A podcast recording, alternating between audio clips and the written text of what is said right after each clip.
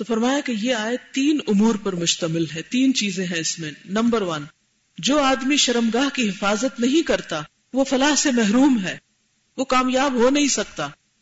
Number دو وہ آدمی ملومین میں سے ہے ملامت اور پھٹکار اس کے حصے میں آئی ہے۔ کیونکہ فمن وراء ذلك فاولئک هم العادون۔ اور جو نہیں وہ کیا ہے؟ فانہم غیر ملومین جو باقاعدہ نکاح کرتا ہے، شادی کرتا ہے، اس پر کوئی ملامت نہیں کرتا۔ ایسے لوگوں پر کوئی انگلی نہیں اٹھاتا۔ ان پہ کوئی شک نہیں کرتا۔ ان پہ کوئی بات نہیں بناتا۔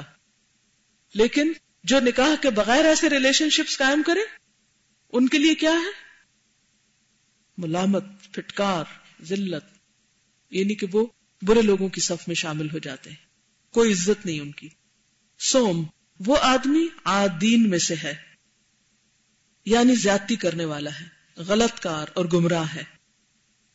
بس جو آدمی شرمگاہ کی حفاظت نہیں کرتا، وہ اپنے لیے فلاح کا دروازہ بند کر دیتا ہے۔ ادوان اور زیادتی کرنے والوں کی فہرست میں اپنا نام درج کراتا ہے اور اپنے آپ کو ملامت اور پھٹکار کے گڑھے میں گرا دیتا ہے۔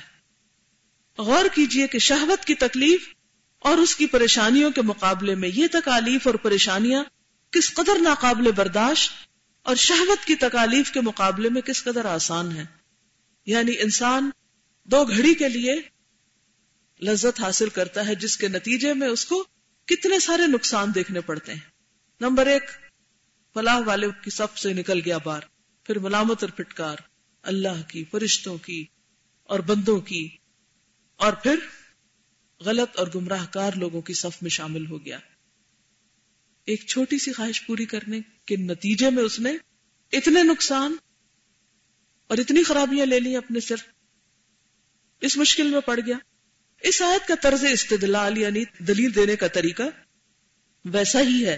جیسا کہ قرآن حکیم میں کسی دوسرے مقام پر اللہ تعالیٰ نے انسان کی ناشکر گزاری کی مذمت کرتے ہوئے کہا ہے کہ انسان بڑا بے صبر اور ناشکر گزار پیدا کیا گیا ہے۔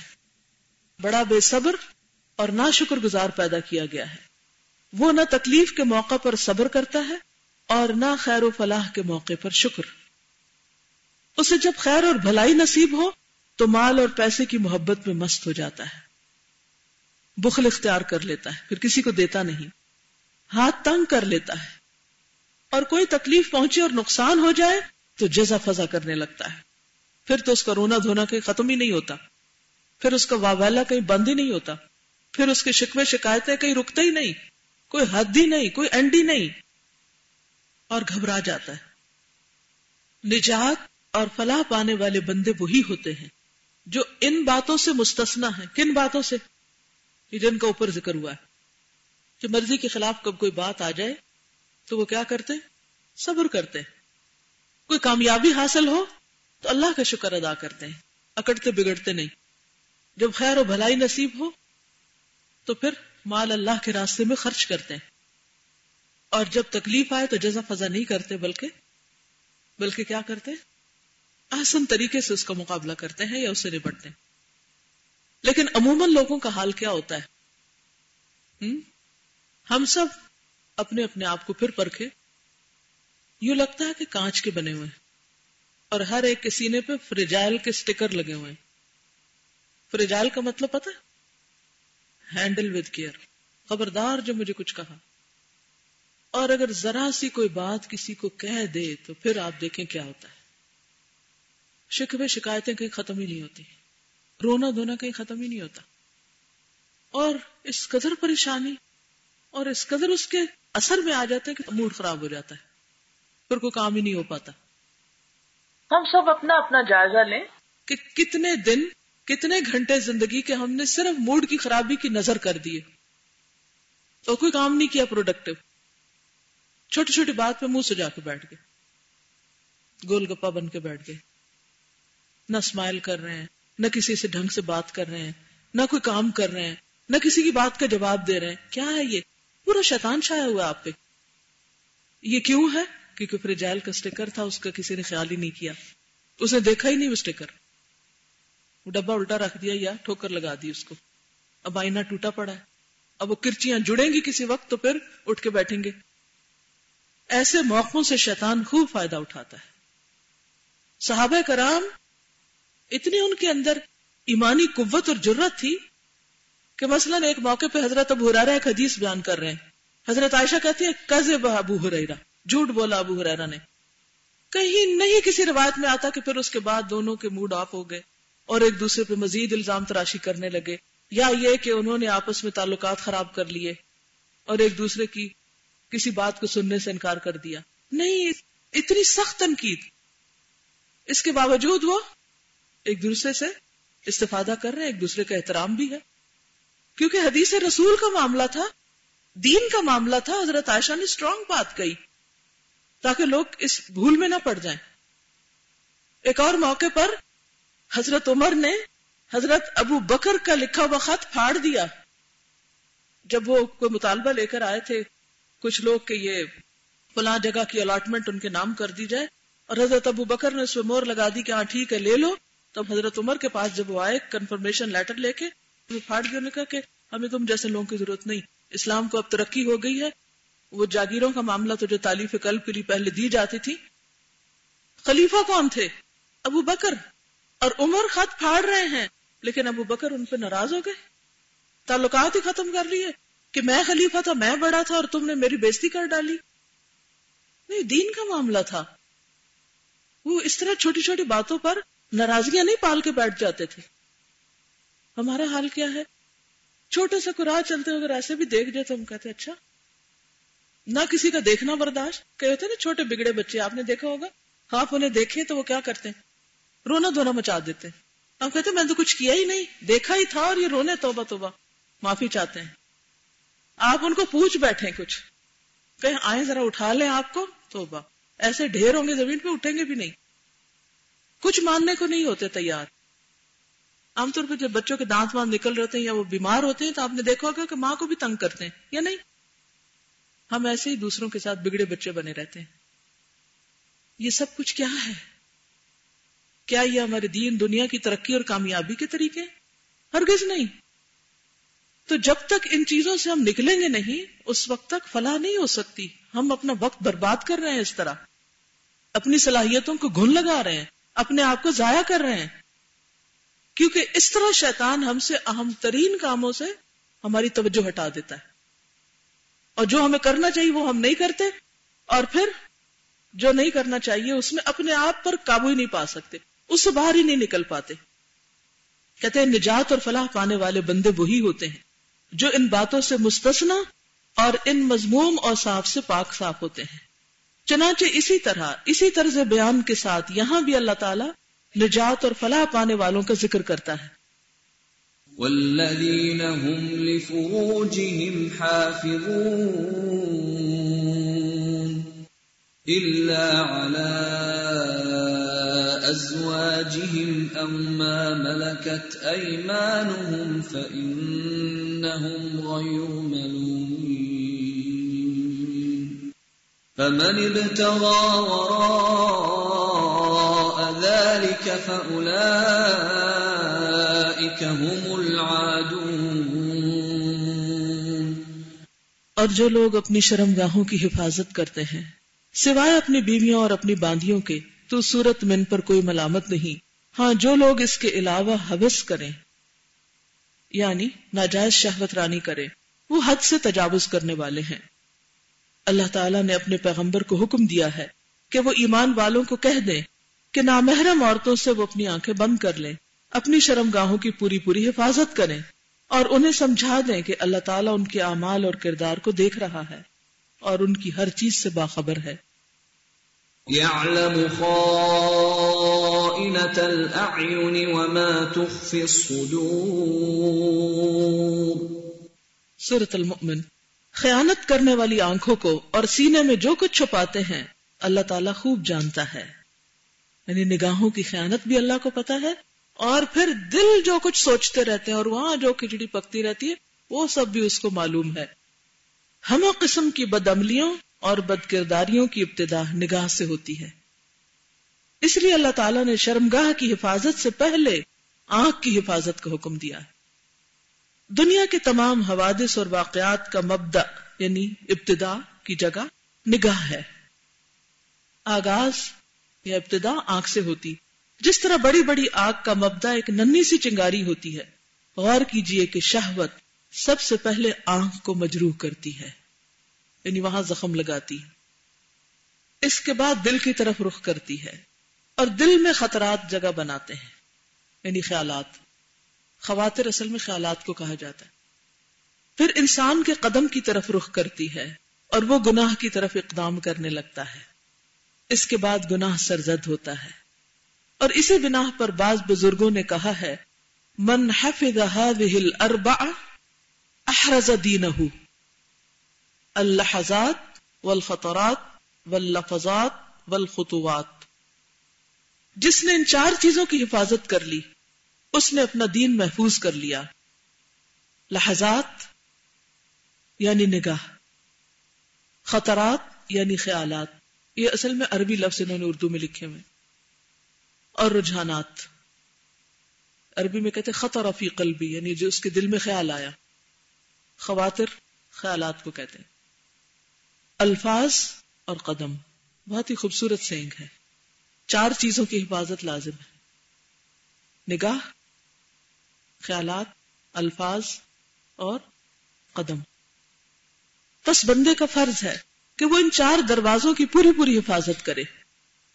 ان مورچوں کی کامل مستعدی کے ساتھ یعنی ہوشیاری کے ساتھ نگرانی کرے، کیونکہ اس کا دشمن ان ہی کمین گاہوں یعنی شیطان جو ہے ان ہی راستوں اور انہی مورچوں سے اندر داخل ہوتا ہے، اور ان کی آبادیوں کو تاراج اور تباہ و برباد کر دیتا ہے۔ یعنی پھر اس کے بعد یہاں سے خرابیاں شروع ہو جاتی ہیں۔ کوئی کچھ کہنا چاہیے؟ جی۔ تو ایک طرف قتل کی انتہا ہے اور دوسری طرف یہی زنا کی۔ یعنی یہ دونوں مفاصد جو ہیں وہ اتنے زیادہ ہیں اس وقت اور اس کا مطلب یہ ہے کہ شیطان جو ہے وہ ہمارے اوپر بہت زیادہ یعنی اوور کم کیا ہوا اس نے ہمیں۔ فلاح کہاں سے ہو کہاں سے ہو پھر؟ جی آپ فرمائیے۔ دیکھیے کہ شارٹ کٹ کوئی نہیں ہے موڈ کنٹرول کرنے کا۔ کہ آپ فوراً کوئی پل کھا لیں تو آپ کا ہیڈ ایک دور ہو جائے۔ اس کے لیے آپ کو اپنی زندگی کو ایک خاص طریقے سے ڈھالنا پڑتا ہے۔ سب سے پہلے تو یہ کہ انسان کے اندر اگر اللہ کی محبت ہو اور وہ ہر کام اللہ کے لیے کر رہا ہو، تو وہ چھوٹی چھوٹی باتیں جو ہیں وہ اس کو پرواہ نہیں کرتا ان کی۔ پھر یہ ہے کہ آخرت کی فکر ہو۔ کیونکہ اسے پتا ہے کہ کوئی بھی چیز جو میرے اس منزل کے رستے میں ڈیلے کر رہی ہے یا نقصان دہ ہے، تو مجھے اس سے یہ اس میں بھی آپ دیکھیے، ان آیات میں بھی ولدین ان اللہ موردون کہ وہ ہر لغ بیکار، فضول، لایانی بے مقصد بات سے بچتے ہیں اراض کرتے ہیں۔ تو بیسیکلی تو یہ لغ میں یہ چیز شامل ہو جاتی ہے نا کہ چھوٹی سی بات، بیکار میننگ لیس بات۔ کسی نے میننگ لیس جوک کر دیا۔ کسی نے کوئی بےحدہ بات کر دی۔ جو آپ کی مزاج پہ سخت گانا گزری۔ اب آپ کیا کریں گے؟ بیٹھ جائیں گے اس کو لے کے۔ بات ہی وہ بےحدہ ہے، ناقابل توجہ ہے۔ اگر آپ نے اس کو نہیں ریسیو کیا تو واپس اسی پہ چلی جائے گی۔ باؤنس بیک ہو جائے گی۔ لیکن اگر آپ نے اس کو لے لیا تو وہ آپ کو ہرٹ کرے گی پھر اور آپ بیٹھے رہیں گے۔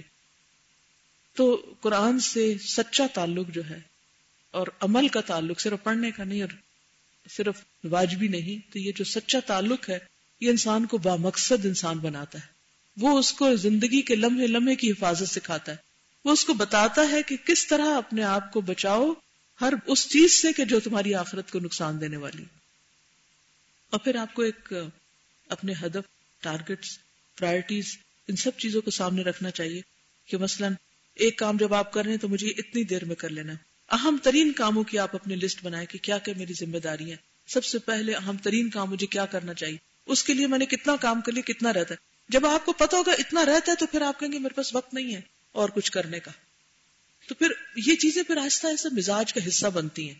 اصل میں یہ مزاج ہوتا ہے۔ یہ اوور سینسٹیو ہونا چاہیے ایک مزاج کا حصہ بن جاتا ہے۔ اس کو دور کرنے کے لیے اپنے نفس کے ساتھ ایک مشقت کرنی پڑتی اور اپنا محاسبہ خود کرنا پڑتا ہے۔ جب تک انسان خود کو خود سزا نہ دے سکے، خود کو خود نہ پکڑے، کوئی دوسرا نہیں پکڑ سکتا۔ اب دیکھیے کہ مسئلہ یہ ہے کہ بکس تو یہ کئی سو سالوں سے موجود ہیں، لیکن ہمارا ٹیسٹ ہی نہیں ہے کہ ایسی کتابیں پڑھیں۔ اور اگر پڑھنے کی کوشش کرتے ہیں تو بھی خود سے سمجھ نہیں آتی۔ اور اگر کوئی پڑھاتا ہے تو ہم اور سستی کر جاتے، شیطان ادھر ادھر بھلوا دیتا ہے۔ ایک گھنٹے، ڈیڑھ گھنٹے کی کلاس میں حاضر ہونا بھی ہمارے لیے ایک ماؤنٹ ایوریسٹ سر کرنے سے کم نہیں ہوتا۔ اس میں بھی مشکل ہوتی ہے۔ آپ میں سے میں آپ کو پوچھتی ہوں، باہروں کو نہیں؟ آپ میں سے کتنے لوگوں نے 366 پیجز پڑھے ہوں گے؟ ہارڈلی چند ایک ہاتھ ہے بس باقی۔ باقی جس نے نہیں ساری کتاب پڑھی، اس کا تو کوئی پلان نہیں ہے کہ وہ باقی کسی طرح مکمل کرے، کیونکہ کبھی کسی نے مجھ سے پوچھا نہیں کہ ہم نے جو نہیں پڑھا، اس کو کیسے پڑھے تو بات یہ ہے کہ کتاب آپ کے پاس ہے، شروع سے پڑھنا شروع کیجیے نہ سمجھ آئے تو انٹرنیٹ پہ سارے پچھلے سبق اپلوڈیڈ ہیں، وہاں سے آپ ساتھ ساتھ لسننگ بھی کر سکتے ہیں، تاکہ آپ سمجھیں۔ بلکہ گھر والوں کے ساتھ شیئر کریں، اوروں کو بھی بتائیں۔ اس لحاظ سے کتاب بہترین ہے کہ ایک ٹاپک کو لیتی ہے اور اس پر پوری طرح اس کی کباہتیں واضح کر کے رکھ دیتی ہے۔ پھر اگر کسی کو سمجھ آ جائے اور عمل کرنے لگے تو بہت کچھ ہے اس میں سیکھنے کا۔ جی آپ السلام علیکم۔ ابھی نگاہ کی حفاظت کی بات ہو رہی تھی تو مجھے پورنوگرافی کا کانسیپٹ ذہن میں آ رہا تھا اور میں یہ چیک کری تھی کہ میرا چینل چینج کرنے کا لیول کیا ہے۔ مطلب کس حد تک میں اگنور کرتی ہوں کہ ٹھیک ہے، یہ دیکھا جا سکتا ہے اور کب چینل چینج کر لیتا ہے۔ اور اس میں بات تھی نا کہ خیالات بھی ہوتے ہیں اور بول بازو کا سین بالکل صحیح ہوتا ہے، لیکن جو ان کی ورڈنگز ہوتی ہیں وہ صحیح نہیں ہوتی۔ تو کیا میں میوٹ کرتی ہوں اس وقت؟ یا نہیں کرتی؟ کیونکہ بہت سکیری بات ہے کہ یہ بات پھر دل میں چلے جائیں گے۔ پھر یہ خیالات اس وقت شابش اچھی مثال دی کہ مثال ٹی وی دیکھ رہے ہیں آپ تو کوئی خراب چیز نہیں اس میں لیکن آپ نے دیکھا ہوگا کہ کوئی ایک پروگرام بھی خرابی سے پاک نہیں۔ کیوں؟ اگر اس میں کوئی خرابی نہیں بھی نا تو بیچ میں اچانک ایسے ایڈز آنے لگیں گے یا ایسی باتیں آنے لگیں گی کہ اس میں لازمن خرابی ہوگی۔ اچھا وہاں ہو کیا وہ دروازہ کھل گیا شیطان کا اب نا؟ یعنی کہ شیطان کو موقع مل گیا یعنی اس کے لیے راہ ہموار ہوگی۔ اب یہ موقع ہے کہ آپ فوراً دروازہ بند کریں اپنا دل کا۔ ایکسٹرا کانشیس ہو جائے نہ مجھے اس میں انٹرسٹ نہیں لینا۔ کیونکہ اگر آپ ذرا بھی ڈھیلے ہوئے اور وہ ذرا بھی سوراخ ہوا، وہ اس میں سے بھی گھس آئے گا اور آ کے پھر قبضہ کر لے گا۔ پھر آپ کا دل کیا ہوگا؟ کہ یہ اتنا سیریس پروگرام دیکھنے کی، سننے کی ضرورت کیا چلو کچھ اور دیکھتے ہیں چینل بدل دیں گے۔ وہ وہاں سے رستہ کھل جائے گا۔ تو وہ جو ایک لمحہ ہوتا ہے نا کہ جس میں انسان کو پھسلنا ہوتا ہے، اگر وہاں آپ اپنے آپ کو ایک سیلف میکنیزم ہوتا ہے نا، اپنے سیلف ڈیفینس کا میکنیزم ہوتا ہے۔ جہاں سے آپ کو خطرہ ہوتا ہے تو فزیکلی ہماری باڈی اللہ سبحانہ تعالیٰ نے ایسے بنائی ہے کہ وہ فوراً سارے جو اس کے حصے ہیں، وہ کام کرنے لگتے ہیں۔ مثلا اگر کہیں کٹ لگ گیا تو فوراً ایسا نظام اللہ نے بنایا ہے کہ اس کٹ کو بھرنے کے لیے وہ سارے سیل جو ہیں وہ وہاں پر اکٹھے ہو جائیں گے۔ اسی طرح یہ ہے کہ اگر ہمیں ویسے کوئی خطرہ ہوتا ہے تو ہم فوراً الرٹ ہو جاتے ہیں۔ گرنے لگتے ہیں تو ہم فوراً ادھر جکڑ لیتے ہیں اپنے آپ کو کہ مجھے یہاں گرنا نہیں، کسی بھی چیز کو پکڑ لیتے ہیں ہاں؟ بالکل اسی طرح خیالات جب آپ کے پھسلنے لگتے ہیں تو وہاں بھی آپ کو فوراً اللہ کی پناہ مانگنی چاہیے، اللہ کی مدد حاصل کرنی چاہیے۔ جیسے شیطان اگر حاوی ہو رہا ہے تو اعوذ باللہ من الشیطان الرجیم۔ دروش اللہ کا ذکر۔ اور فوراً آپ کو کوئی ایسی چیز تھام لینی چاہیے۔ مثلا ایک دن ہم کلاس میں ڈسکس کر رہے تھے تو کسی نے بڑی اچھی ایک ٹپ بتائی کہ وہ کہیں کام کرتی تھی جہاں ان کی باس جو تھی وہ بہت غصے والی تھی اور وہ اکثر غضبناک ہو جاتی اور وہ بولنا شروع کر دیتی۔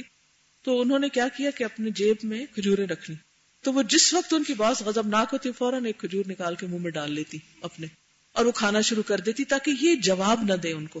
یعنی واپس نہ بولے، کیونکہ اگر یہ بولتی تو پھر کیا ہوتا؟ بہت بڑا فساد ہوتا۔ وہ کہتی جب تک میری کھجور ختم ہوتی تو اس وقت تک میرا غصہ جو تھا وہ ٹھنڈا ہو چکا ہوتا۔ تو ہر شخص اپنے بارے میں جانتا ہے کہ وہ کدھر سے پھسل سکتا ہے کون سی چیزیں اس کے لیے بہت ہی سینسیٹیو قسم کی ہیں جو اس کو بھڑکا دیتی ہم سب کو پتا نا کہ کن باتوں پہ ہم کو غصہ آتا ہے۔